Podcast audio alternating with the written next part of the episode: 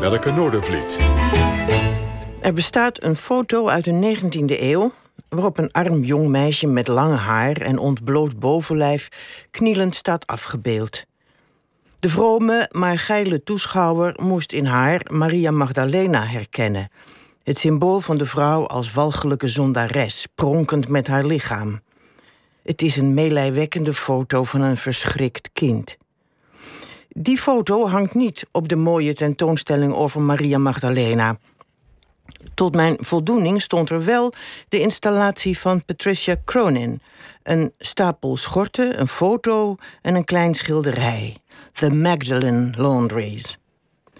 Vanaf de 18e tot ver in de tweede helft van de 20e eeuw waren die wasserijen in Ierland het toneel van een gruwelijke mishandeling, knechting en vernedering van jonge vrouwen. Begonnen als een heropvoedingsinstituut voor gevallen vrouwen, dat wil zeggen prostituees en ongehuwde moeders, werd het geleidelijk aan een gevangenis waarin zonder vorm van proces jonge vrouwen die men van losse zeden achtte tot dwangarbeid werden veroordeeld. Flirterig gedrag en een mooi snoetje waren al genoeg om ze op te sluiten, soms zelfs op verzoek van de familie. Ook geestelijk gehandicapte vrouwen werden opgesloten. De vrouwen werden onderworpen aan een kloosterlijk regime van zwijgen en werken in de hete, dampige wasserijen, waar ze hun ziel net zo schoon moesten zien te krijgen als de gore lakens en het smerige goed van de klanten. Ze hadden niets in te brengen. Hun baby's werden hen afgenomen. Iedere vorm van verzet werd haar hardhandig de kop ingedrukt. De nonnen waren experts in psychische en fysieke tortuur. Niettemin wensten ze te worden aangesproken met moeder. In iedere grote Ierse stad bevond zich een dergelijk instituut.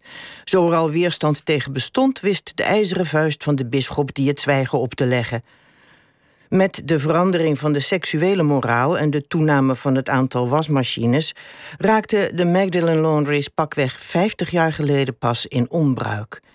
In 1993 werd een massagraf bij een van de instituten gevonden waarin 155 vrouwen lagen. Toen werd het schandaal openbaar. In 2013 bood de Ierse regering excuses aan en stelde 50 miljoen euro ter beschikking als schadevergoeding.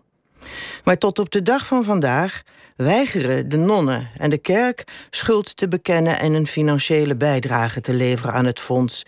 Zij houden vol dat ze een sociaal project in stand hebben gehouden waarmee zowel de vrouwen als de maatschappij een grote dienst is bewezen. De schaamteloosheid van de kerk van Rome kent zijn weergaan niet. Het verbaast me dat nog zoveel Ieren katholiek willen zijn. Met alles wat we inmiddels van de misdadige praktijken van de kerk weten, verbaast het me dat er überhaupt nog katholieken zijn.